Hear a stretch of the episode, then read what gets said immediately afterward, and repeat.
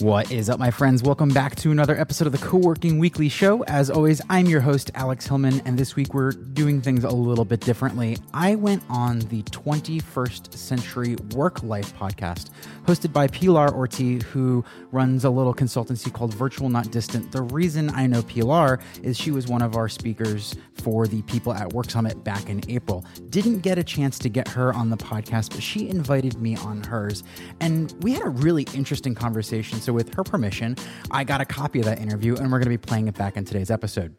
Now, this is a little bit different from my usual podcast appearances in some cases because Pilar is both a member of a co working space as well as an expert in the world of virtual work and sort of connections between teams of people who are not physically in the same place. So, like myself, her interests are very much in people and interactions, both in the physical space as well as online. So, we talked a lot about those kinds of things and the role of co working in those kinds of interactions. More about co working the verb verb and less about physical places and how people actually work together in co working spaces. And she's got some really cool examples of her own experience, including a co working network that's taking place in a library system in, I believe it's in East London, as well as the fact that co working at this point means lots of different things to lots of different people and how we are navigating that we went into all different interesting corners of the conversation. So, whether you're looking at co working from the perspective of how people work together, or you're someone coming from the real estate side of things, trying to figure out what role physical place does play in these personal and interpersonal interactions in a world where we're heading towards people being able to work from all different kinds of places, there's something in this episode for you. Pilar was an awesome host. I had a really fun time in this interview, and I'm really thankful that she let me share this with you. I'm going to encourage you to keep listening, and when you're you're done, you can go check out other episodes of her podcast at virtualnotdistant.com. Enjoy this episode.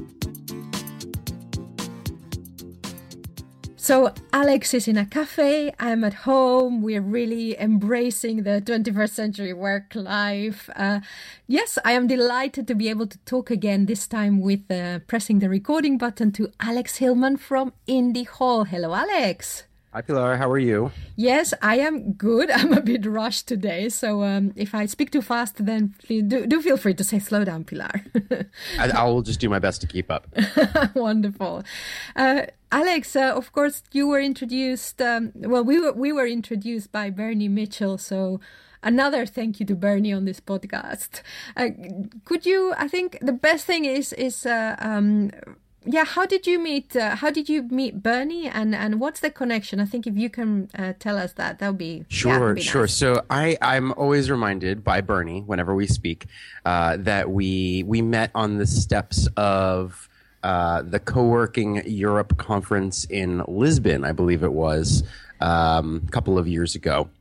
Um, and then more recently, uh, I was visiting London for a workshop series that I was a part of.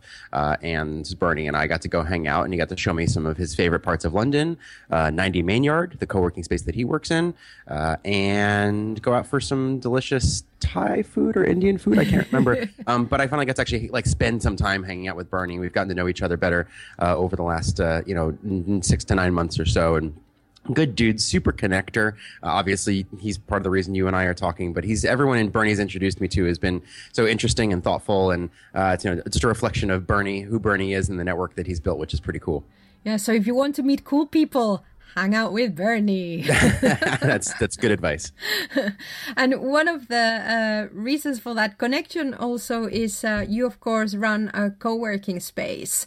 That's uh, true. Tell us a bit about Indy Hall because I don't know that much about it except from what I've been picking up.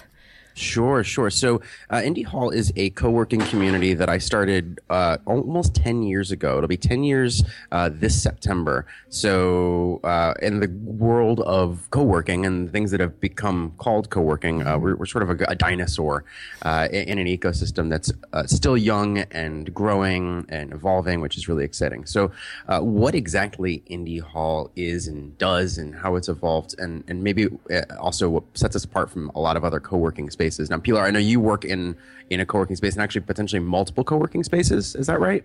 Uh, well, I am based and now. I'm mainly based at the Workery, which is in Chiswick. So I used to pop in and out of the hub in King's Cross, which is of course one of the pioneers in London.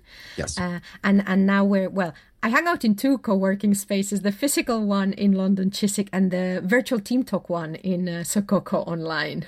okay, so so what you just said is actually super relevant to sort of what Indy Hall is, and I think what sets it apart.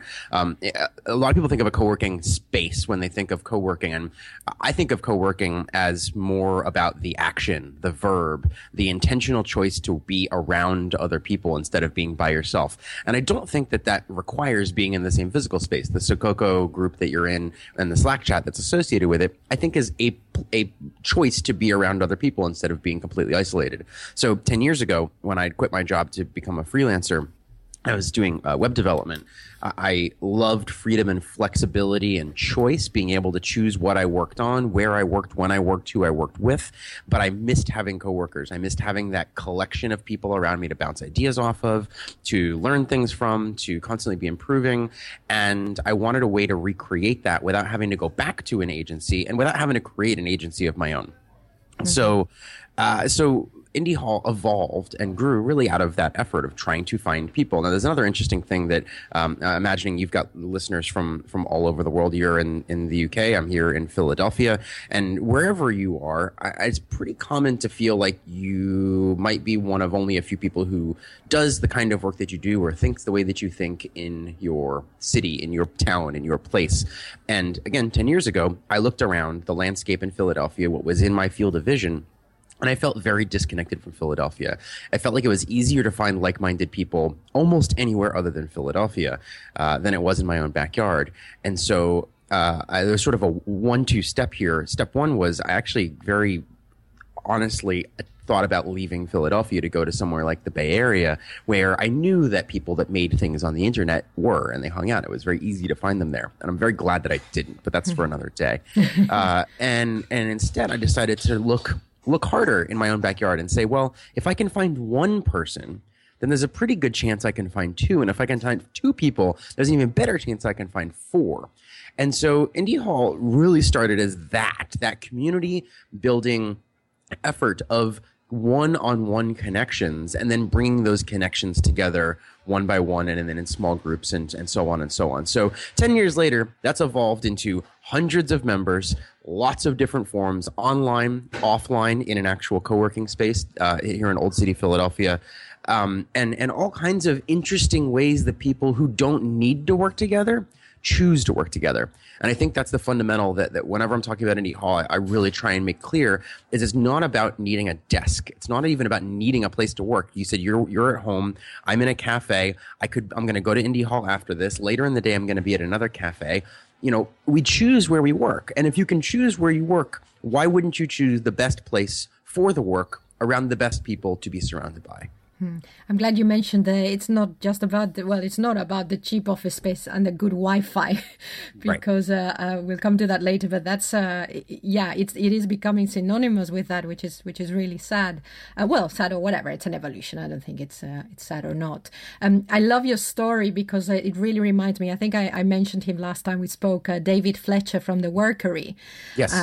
he also he was based in in West London, where there are not that many co-working spaces and uh, uh, everything seemed to be east and he thought oh am i going to have to move to the east of london to be able to find a space where i can work with others. And uh, no, he didn't do that. Instead, he set up the Wimbletech and now he's taking over West London.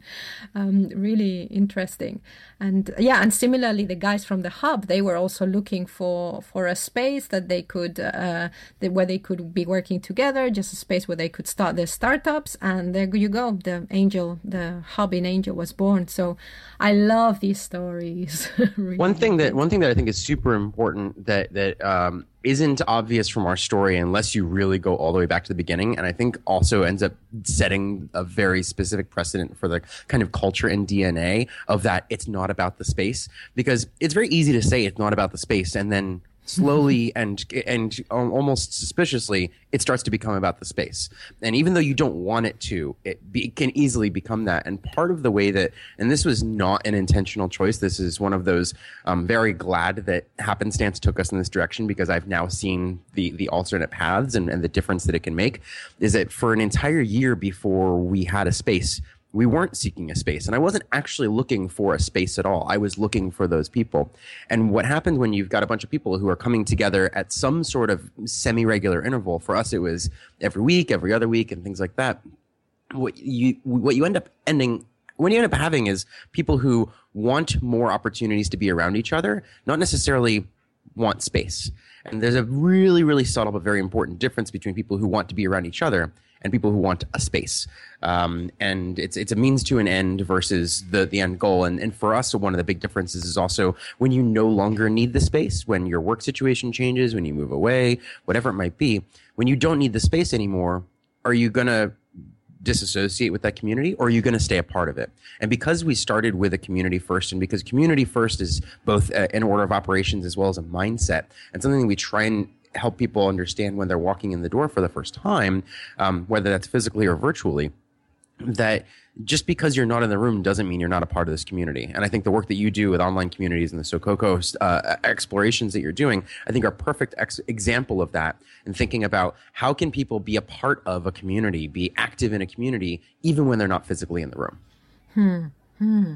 Oh, I was thinking a couple of things. Oh, uh, one was so so the beginning before you found the physical space. What what did that look like to an outsider? Were you um, sitting in cafes with other people? Were you uh, just talking to other people? How did how did that look like right at the beginning? So right at the beginning, uh, so, so we did the things that you just described, but they were r- remarkably later in, in the process. Okay. They're a great early thing to do, but you know, you can't sit in a cafe with other people if you don't know who the other people are. Yes. So that was step one is going to find other people who maybe I was like-minded with. And so, you know, it's pretty common to think, well, I'm just going to stand in one place and hope somebody that is I share mm-hmm. something in common with is going to walk by. And if that's your approach, you're probably going to be sorely disappointed. Mm-hmm. I did a lot of one-on-one outreach. It was going out to events and going out to anywhere people were already gathering, whether that was a meetup or a user group or a lecture or a workshop or a cafe or uh, literally anywhere people were gathering that might even be remotely related to the kinds of things that I wanted to do. And I would go out to meet them and find out who they were. And again, not to pitch them anything in particular, but with a genuine interest in finding out who was in my own backyard. I mean, starting from that, I started quite simply making friends. You know, from an outsider perspective, if someone was actually following me around, it probably looked a lot more like dating than networking. but that's what I was doing. I was going to an event with an express goal not to meet as many people as possible, but to make one real genuine connection with somebody that I would think – wow, I can't wait for the next time I get to spend time with that person, whether, you know, that is at a cafe. Maybe I say, hey, you know, that conversation we had at such and such meetup was awesome. We could should continue that conversation over a cup of coffee if that's the offer, the answer is almost always going to be yes. And then that conversation goes from the 15 or 20 minutes that you spoke to that person at an event to an hour over a coffee date. And then it's like, yeah, we definitely need to stay in touch. And once you've had, you know, even three, four, five of those, you start noticing patterns in what those people might have in common that they don't even know of each other. And then you can start connecting the dots between them we started attending other people's events together. So if I knew I was going to a meetup, I would invite some of those people that I'd met at other meetups. Say, hey, I'm going to this thing. Would you be interested in coming with me? And now we're attending other. Notice we're not producing any of our own events, any of our own material. It's doing things together. It's really, really easy and doesn't require any new any new experience, any new overhead. You can go do things that already exist together. And it wasn't until probably six or seven months into doing that that somebody said, "Hey, I go to this cafe." And it's my favorite cafe to work in. Would anybody like to go do that with me? And that was when I had sort of a light bulb moment. Um, and that was sort of in combination with learning about uh, a thing called Jelly in New York. It was being done in New York City, where a couple of guys were inviting their industry friends and strangers into their own apartment to work for the day. So I was like, wait, if Amit and Luke in New York can invite strangers over to their house for the day, what would stopping me from inviting strangers and relative friends to a cafe that I already like going to and doing that on a regular interval. And in those situations, even though working in a cafe, you know, is better than working at home alone. Um, it, you know, the Wi-Fi is not always the strongest, and the you know, barista is like, "What are you guys doing here?" Um, although we would usually, you know, call ahead and say, "Hey, we've got a group coming through. Is that going to be okay? Any concerns? Anything we can do to help?" Um, you know, having a place that we would not have to wait a week or every other week or that sort of thing, or just for somebody to be able to learn about it one day and then not have to wait two weeks to, to join our crew um, was was pretty valuable. And the last thing that sort of glued all that together was a pretty active online community. Um, and there was nothing like Slack or anything like that, mm. uh, you know, in in ten years ago.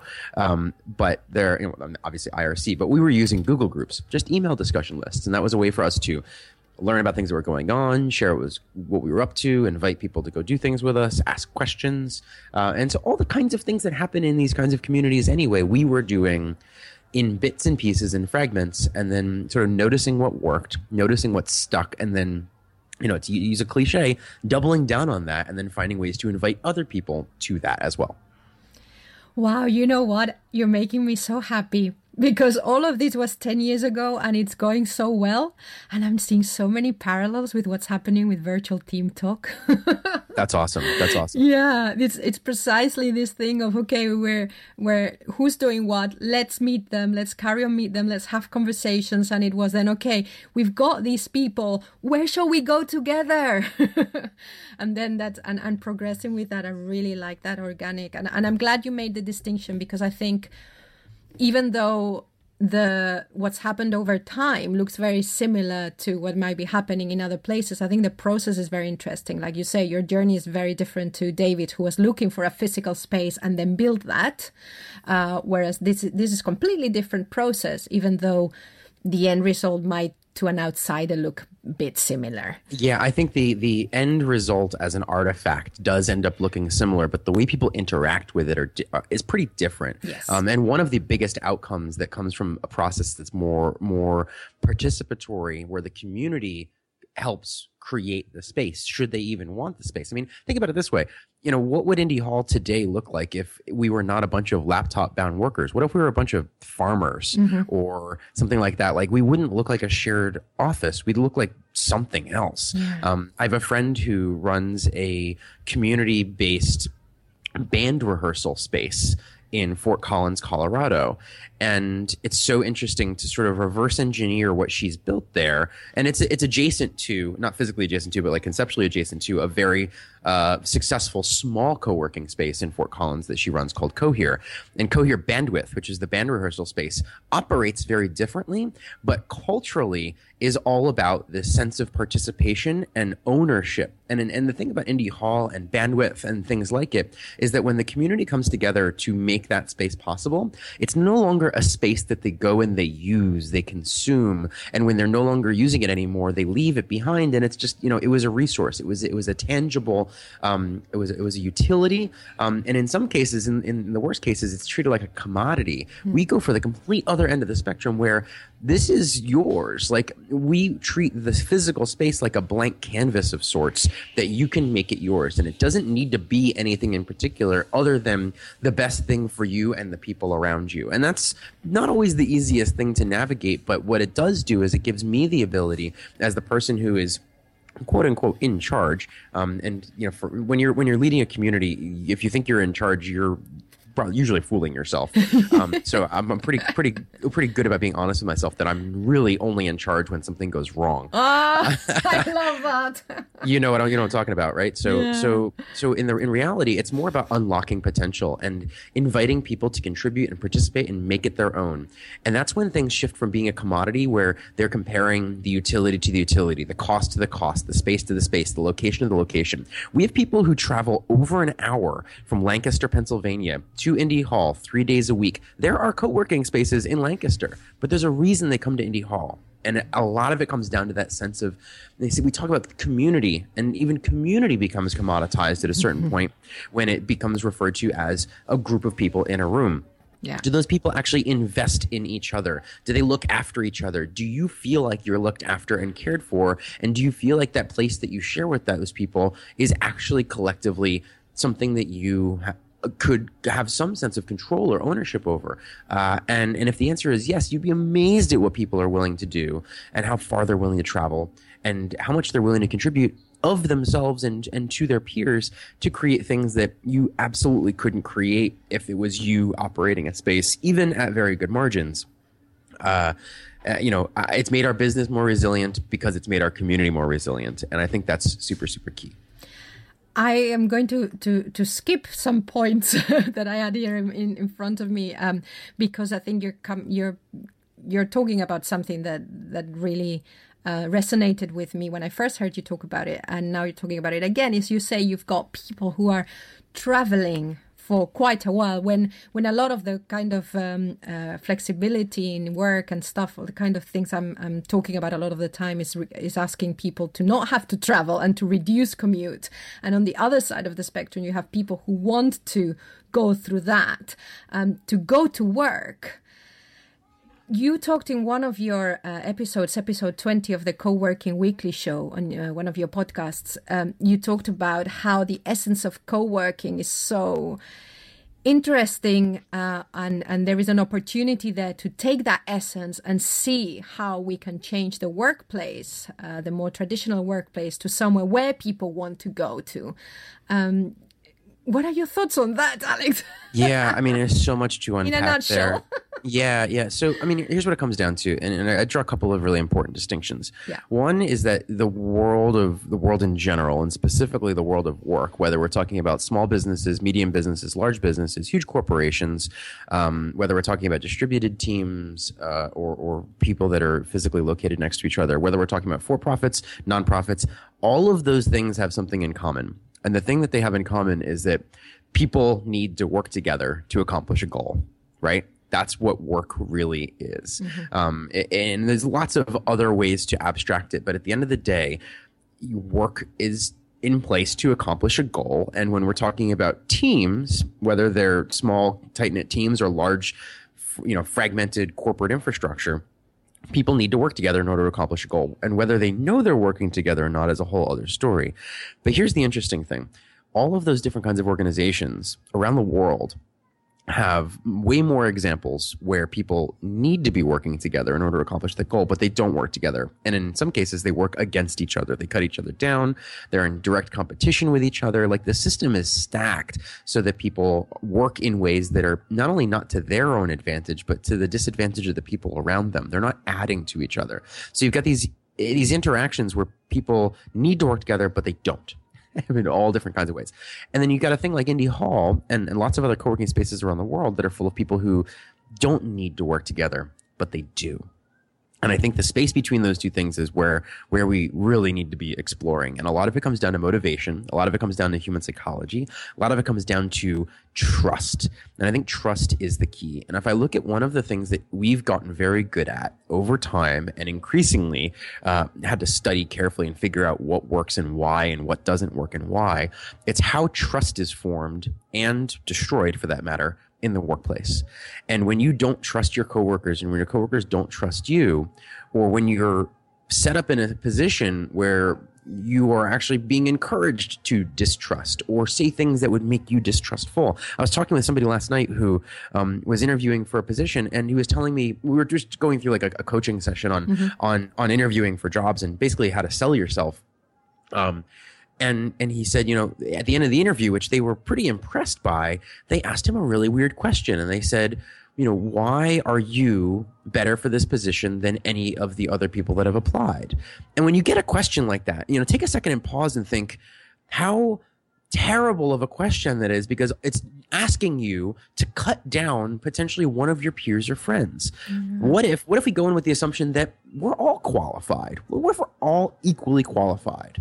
The question is, is can is there something that I can do and show you that makes you trust me that I can actually get the job done. That's how you sell yourself in a job. That's how you sell really anything is you need to prove to somebody that you understand what they're trying to accomplish and you have to earn their trust A by proving that and then B that you can actually follow through and deliver. So, uh, so let's not go too far afield with that, and really think about what what does that mean in the context of a co-working space, and things that we should be learning from co-working that could be applied outside of co-working. I think a lot of it comes down to the fact that in most workplaces, you don't really get to spend time getting to know somebody until work is already underway.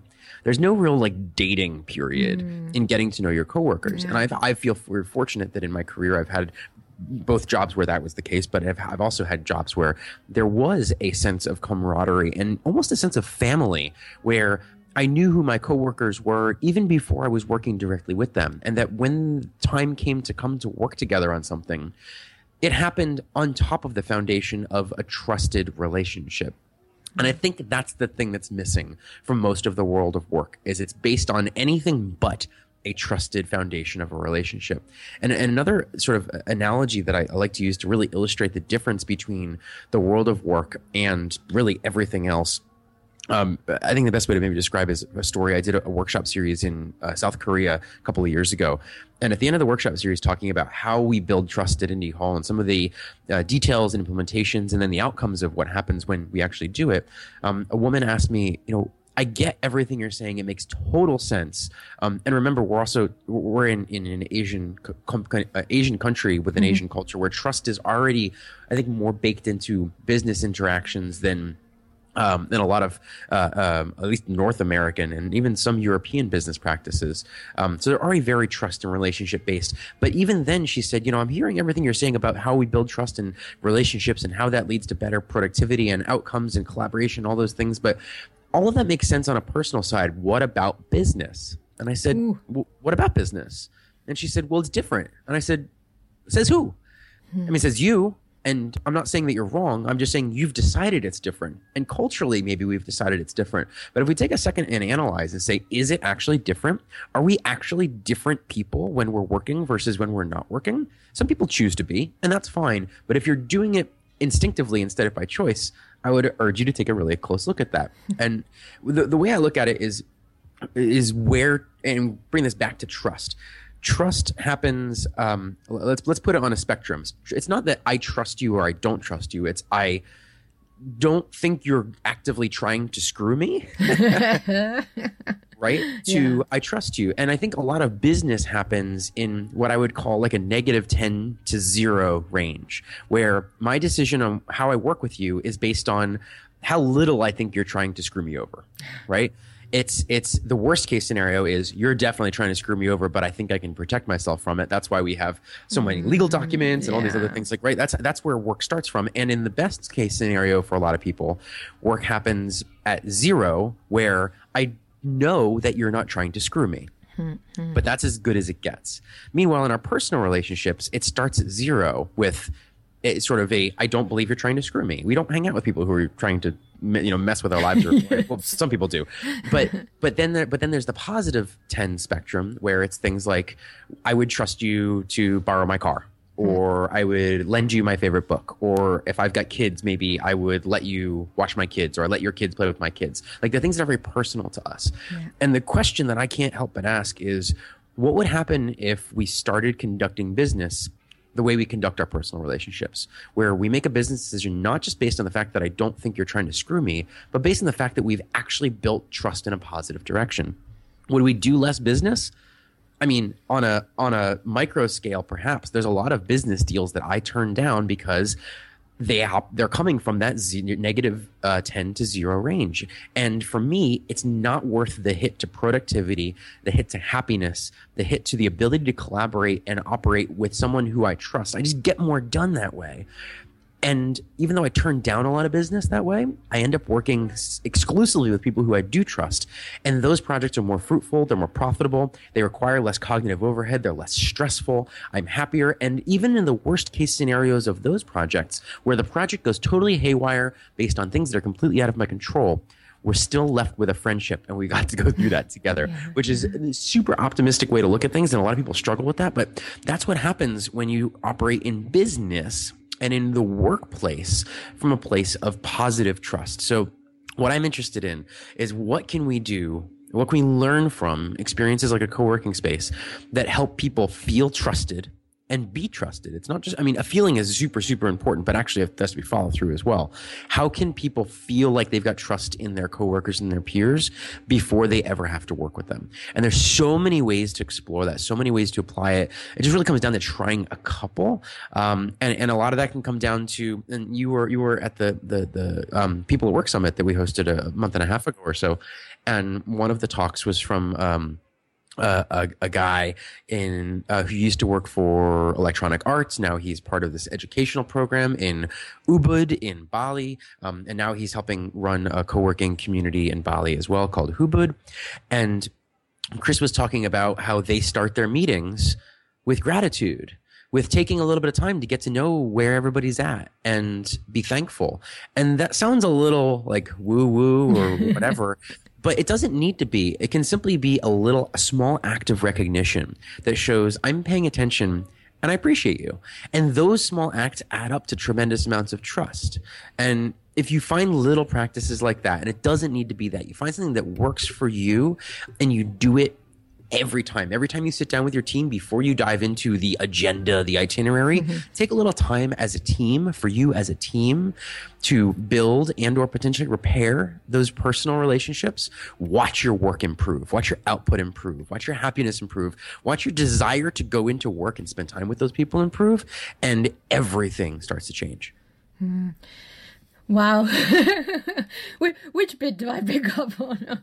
I, I, uh, so, from what you're saying, also, it's really coming back to we are people uh, and we're that's hundred percent right. We are yeah. we are people. In work, we forget that we are people. Yes, that, that is the problem. That yeah. is absolutely the problem. Yeah, and the the comment that you got from the the person when you ran the workshop in South Korea about uh, um, yeah, that's personal. What's business? Also reminds me of something that came up at this um, social workplace conference on Friday, where somebody I think they had a kind of a um, definition of co-working or of something like that, and they brought they said uh, a, a place where I can bring my whole self into work.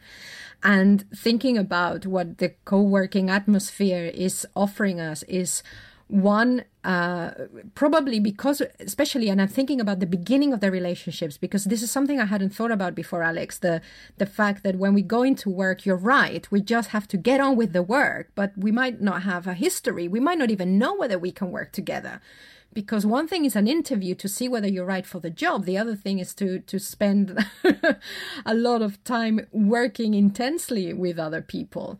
Um, and when we when we come into the into the co-working space because we don't have that in need for that intense interaction right from the beginning we can very slowly bring ourselves to work. We don't maybe we're a bit less uh, worried about what people think of us. We're a little bit more relaxed.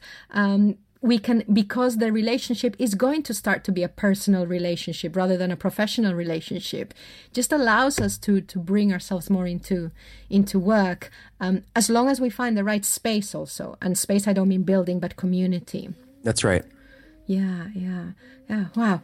Okay, head spinning. That's, uh, that's always nice.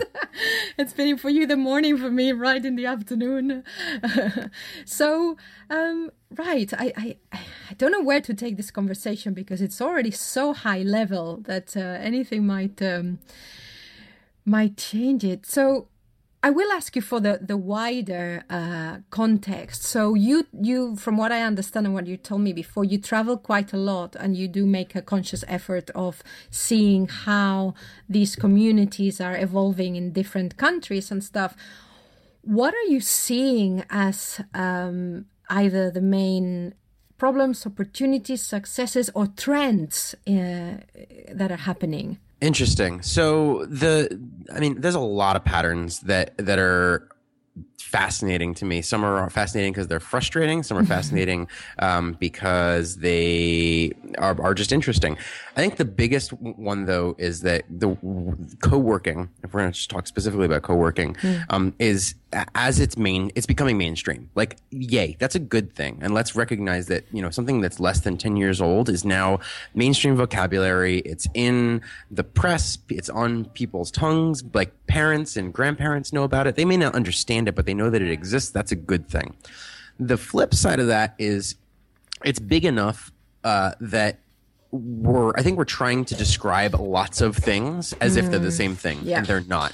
And I mean what you're describing at the social workplace conference that you were at last week, it sounds like there were people in the room who you resonate with, but there's also people in the room talking about things you're like, this is not the co-working I I know.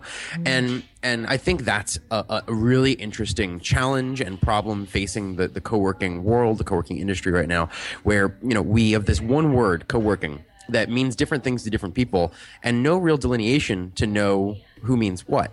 And I, the comparison I like to use is the restaurant industry. When I say the word restaurant, how much do you really know about what you're going to get? Mm. You will probably pay some amount of money and you'll probably receive some kind of food, but that's about as much as you know.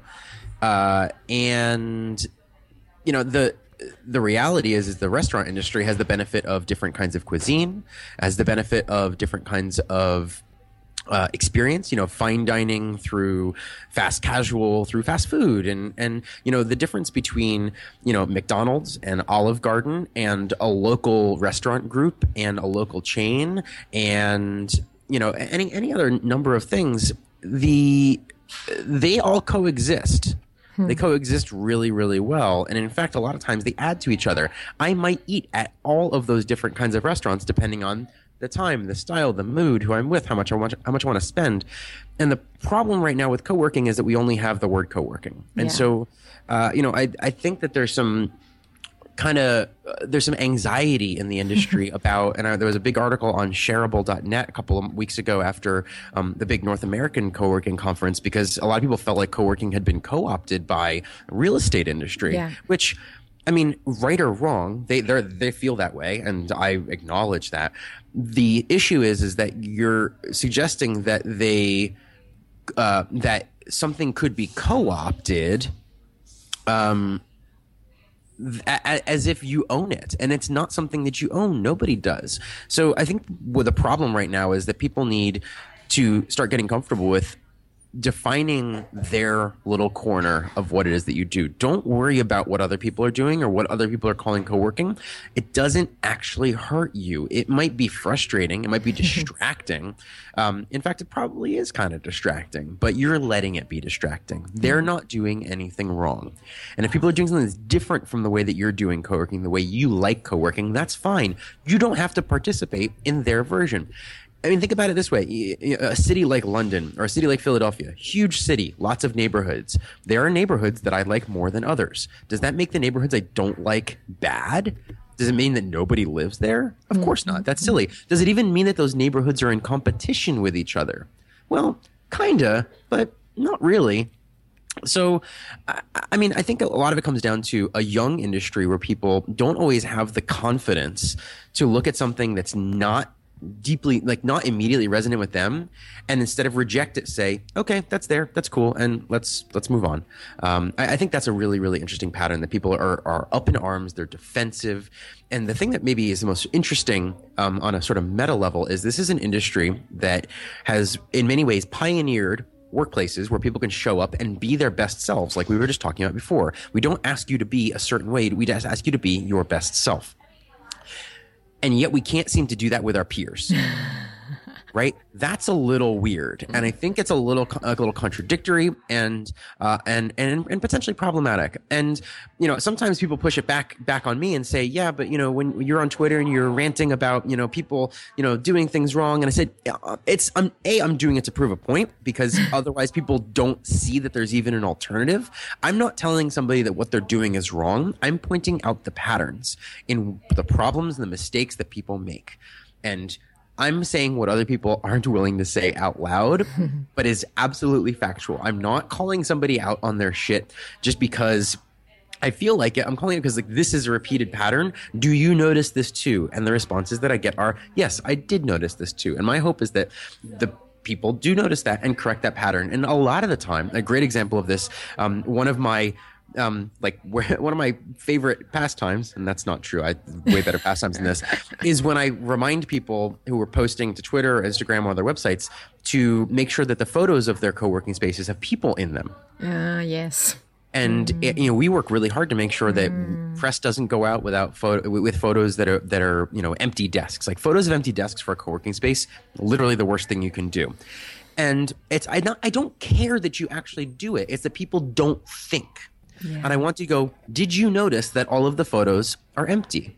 You know, and I'm sure you took them because it was the easy thing to do on the day before your opening to run around with a photo or with a camera and take a bunch of photos. But what if you took 30 minutes out of your day and invited some friends or your members over to sit and get some work done and have and take some photos even if they're just iphone photos the quality of the photo doesn't matter it matters what's in them Yeah, show life, show how people are interacting with each other. So I like shining the spotlight on that stuff just to remind people that hey, there's something that you could be doing and you're not. And ultimately, it's your choice whether or not to do it. And if you do it and you succeed, great. If you ignore my advice and you succeed anyway, that's great too. All I care about is that more people have access to this stuff. And then people have the kind of experiences that they want to have. What breaks my heart is every single week and multiple times a week, I get emails from people in cities around the world saying, Alex, I've read a bunch of your stuff. Indy Hall sounds amazing, but there's no Indy Hall in my city. How do I find a co working space that's not just full of startup people pitching each other? Uh, I want a place where I can actually get to know people. I want a place where there's relationships. I want people who think like me or and can help me be better. You know, that the, the, everyone is making these carbon copy startup driven co-working spaces all around the world. And they're they are in direct competition with each other because they are commodities. They are carbon copies commodities of each other. And and they're i don't want to say they're terrible but the people there are people out there who want something that they cannot find. Hmm. and the fact that in almost every city around the world. And i know that sounds like a, hy- a hyperbole but i mean it almost every city around the world, there are people who are looking to connect with people in their own backyard in all different kinds of industries that work in all different kinds of ways. If you want to build a community in your city, you should try to find people who share common goals to you and bring them together and see what happens next. If you follow that path, you're going to create something that is of value in your city. I guarantee it. It's going to make you better. It's going to make those people better. It's going to make your city better. That's what I. That's what I think we really, really need to see more of. More of that. Less rent a desk for your startup before it goes out of business. Yeah, well, I, I have huge concerns, and that is something that really shone on this conference at the end of the day. Um, so I agree. There's lots of real estate now with shared office spaces, and um, again, I, I completely understand what you're saying. Let's not get hung up on who's calling what co-working. Um, but at the same time, I'm seeing that the the spaces that are in effect shared office spaces which are glossy and all of this and and which a lot of the time uh, are replicas of what we're used to working when we're working in a multinational for example so already i found that quite interesting that some places are trying to replicate what we think of as that other traditional workspace um, so so there's there's there's that uh, but my main concern is exactly what you said is that especially in london there is so much emphasis on providing a space for startups to do all these things that you mentioned. Where are the artists going? My husband uh, uh, is in in a space uh, in an artist space and the lease will run out very very quickly. Uh, they they can overlook a whole empty building that used to be a market. They can overlook all this space, but they are at some point going to have to look for an artist space because everywhere is being set up to house startups and support startups.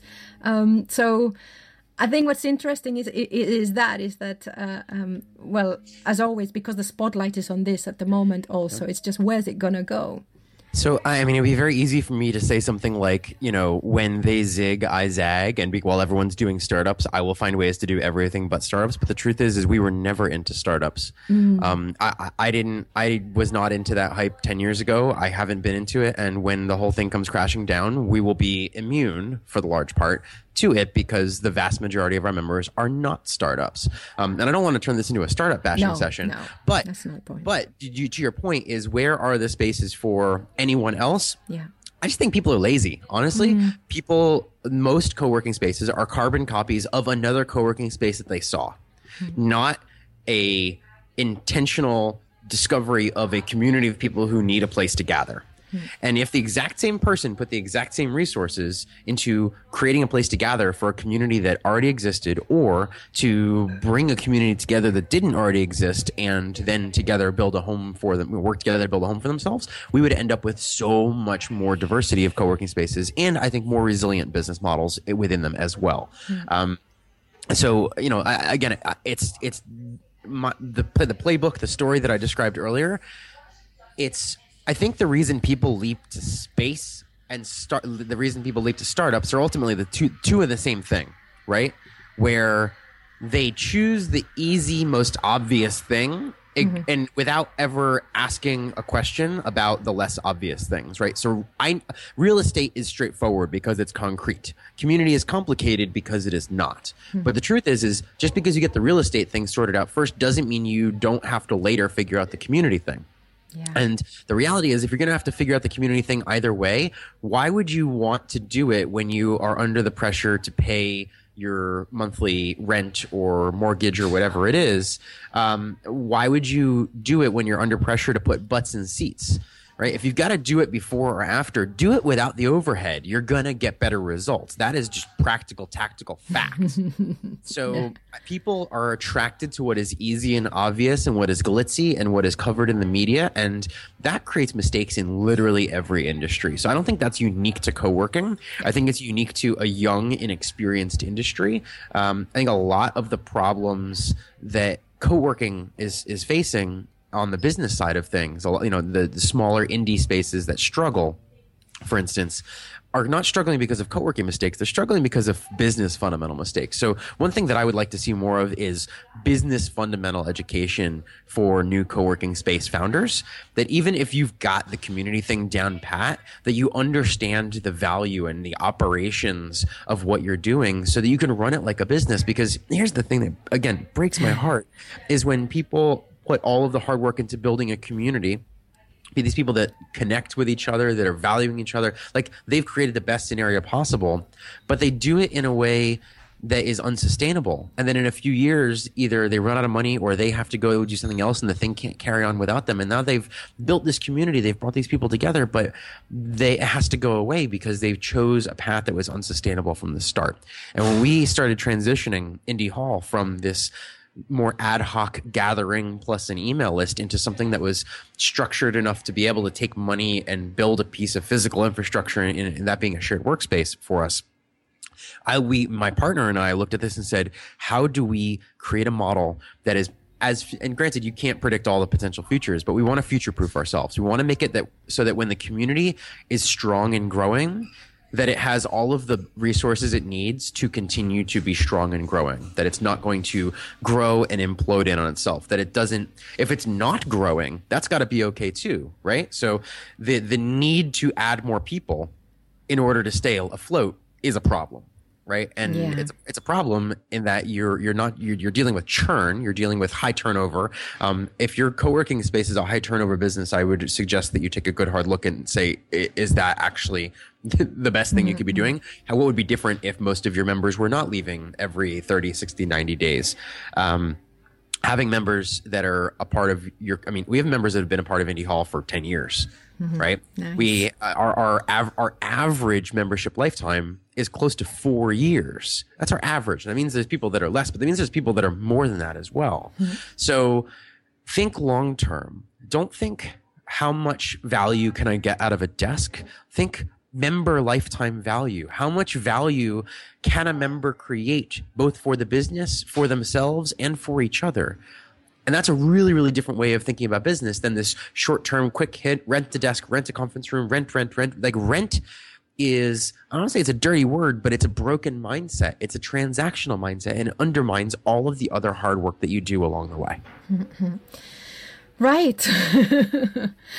Good. So, so to support this, and and it's really interesting that be- because of course you're you're you're always looking ahead, and you are also looking at how to support those people who who are working, like you said, so hard at building these communities, uh, and even building a, a co-working spaces.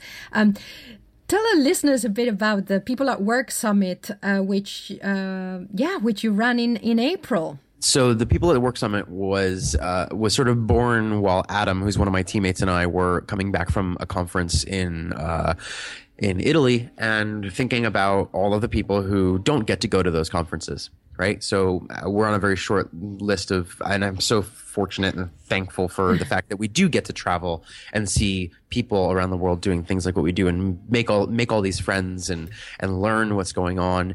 But the re- reality is, is most people don't and it's for various reasons of cost money, cost time. Um, some people have very, you know, where, based on where they live, travel is just difficult. Visa, you know, a visa and, and, and passport requirements are, are difficult.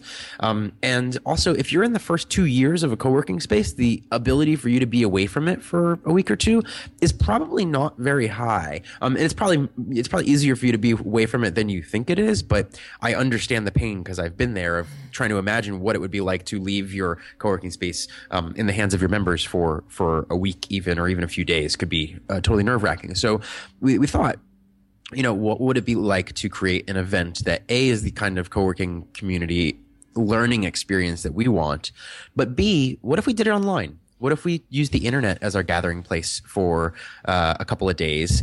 And you know, we've gotten really good at creating what we think is a real community experience online and it's not the same as a going to a physical conference the goal is not to replace it the goal is to create something that we'd never experienced before, but we thought could be valuable. And so we did that.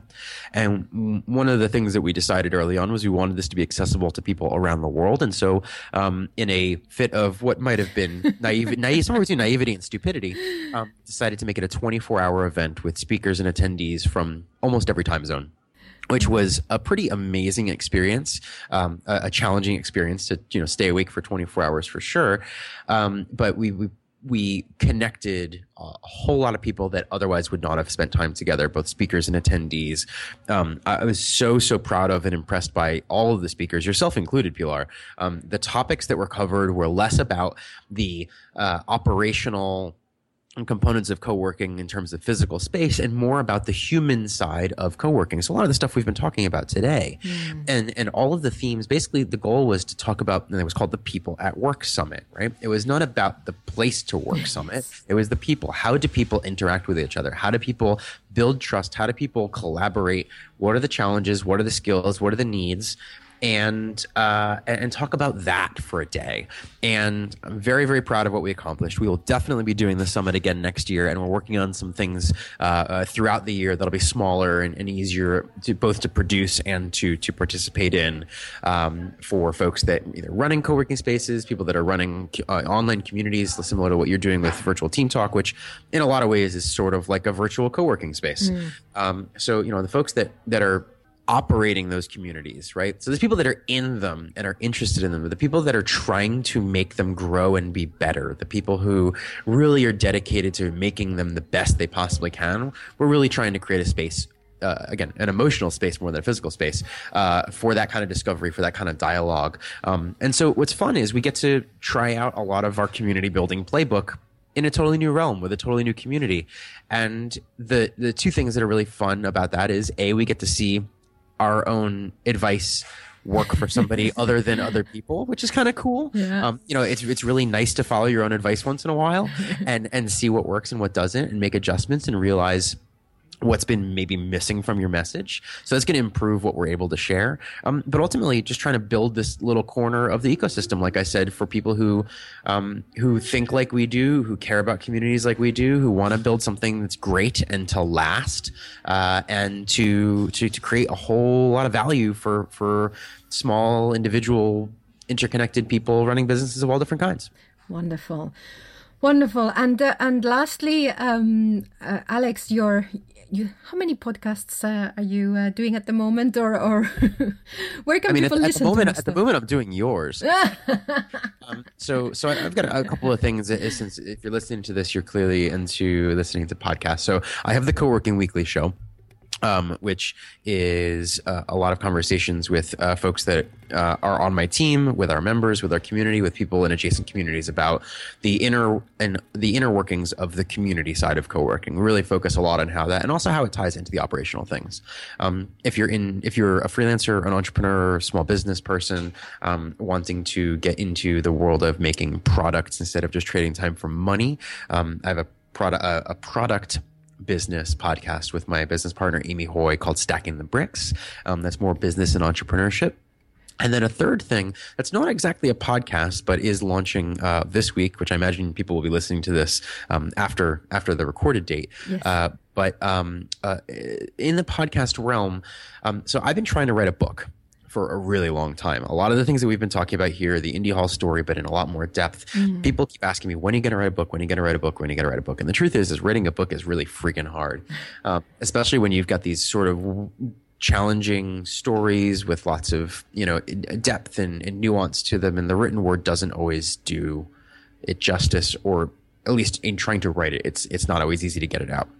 And so people have been responding really well to the podcasts and the, the guest spots like like this one. And so sort of had the realization, well, wait a second, telling a story doesn't need to be written. What if we recorded the audio? And so we're doing something that I don't know of, and I'm still looking for other examples of this in action. I've been calling it a reverse audiobook. Uh, so normally an audiobook is something where you've a book has been written, and then either the author or a voice actor comes in and reads the text, uh-huh. right? Um, and uh, do you listen to audiobooks? Uh, uh, not really. I've I've got one of my own, the A to Z of Spanish culture. But uh, no, I listen to loads of podcasts, but not audiobooks. I really love reading. Okay, so I I listen to quite a lot of audiobooks. It's probably the fastest way for me to get through my ever growing stack of books that I want to read. And my criticism of the audiobooks is is always it feels kind of unnatural to hear, even even when it is the author themselves reading it. It just does not that people don't talk that way, yes. right? The written edited word just fe- feels very different in in text. So it feels kind of hokey and stilted, and it's kind of tough to keep your brain engaged in it. I find. Meanwhile, podcasts are super engaging because this is how you and I would talk if we were sitting across the table from each other, right? Mm-hmm. Yeah. And so we decided, what if we did an audiobook in reverse where we record, we, we outline, we structure the same way you would outline or structure to plan to write a book. Um, but we would outline and structure for a conversation and then record the audio first. And then later we could go in and have the audio transcribed and edited into a, a, a print, a text book. Mm-hmm. Um, so we're doing an audiobook in reverse and it's called The First 10. Uh, and that uh, is actually coming out tomorrow on uh, June 16th. It's a, an 11 chapter story of the first um, basically the first 10 community members is, is sort of what we advise people when you're trying to build, you know, build your first community. Don't focus on all the community members and definitely don't focus on the space. Just focus on those first 10 people that really want to be around each other. So this is the story of how I found our first 10 where that came from, how we did it step by step. Um, every chapter is both a part in the timeline as well as a set of specific lessons and approaches that you can go and apply, whether you've got your own co working space uh, already up and running or you're trying to get one up and running. Even though it is sort of our origin story, it's very much centered around the lessons that we learned while we were sort of building ourselves up. So these are the same lessons that we apply every single day now, 10 years later, to help us stay successful as well as they were the things that we used when we when we first got started. So I'm really, really, really excited about this project. Um, I actually haven't been this excited about a new project in a really long time. I don't know if you can tell. Um, so so um, if people want to check that out, uh, uh, the the website for that is the Indy Hall way, as in you can do this a lot of ways, but this is the Indy Hall way of doing it. Uh, slash ten indyhallway.com slash ten, um, and there's a bunch of preview chapters up there. You can sign up to get the fir- the entire first chapter for free, uh, and uh, and if you're into it and want to pick up a copy, that'll be available starting after tomorrow. Fantastic, great timing. Then I'm not sure when the podcast will come up, but definitely not too, um, not too, too much, not too late, too much later after that. You've got cool. me tongue tied. very, very cool. Wonderful. Well, Alex, I think that's a great, uh, a great way to to wrap up with. Uh, We've been listening to your story, your thoughts, and now if we want to uh, go even further into your story, we've got something that we can download immediately. Such is the wonderful internet. Any other uh, ways in which people can uh, get in touch with you? Yeah, yeah. So, um, I mean, I've got, uh, I'm on Twitter Alex Hillman at Alex Hillman on Twitter. Um, I also have a my personal website uh, is dangerouslyawesome.com. That's where I've been writing about the things we've been doing with Indy Hall for the last ten years.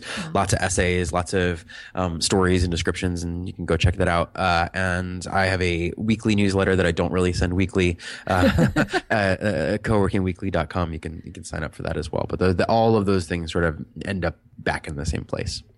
Wonderful. Well, I hope you have a lovely time. What's left in the cafe, then back at Indy Hall, then back in the cafe. Uh, thank you so much for your time, Alex. Thank you, Pilar.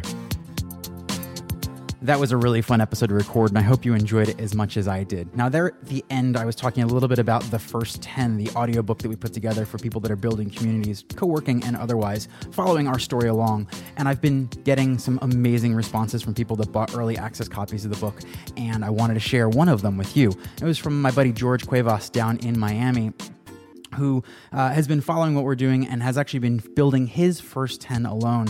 And it was really fun to hear his reaction as he sort of put the pieces together, realizing why the things that he was doing were working and where he might be going next. Uh, George said, You know, kudos on the book. You've put together a resource of legendary status. I appreciate that it's not just a how to book, but a challenge to be a person dedicating to making people better. That's gold. And it is gold. That's exactly what I want people to get from this book. So thank you, George, for the kind comments. And I hope other people are getting a lot out of the book as well. And since you've listened all the way to the end, I want to give you a $10 off discount. And as a reference to our friend Pilar Orti, if you go to theindyhallway.com and use the code virtual not distant in the checkout, it'll take 10 bucks off your copy of the book. So grab a copy today. I hope you enjoy it and shoot me an email and let me know what you got out of it. Thanks, and I hope you have a great week.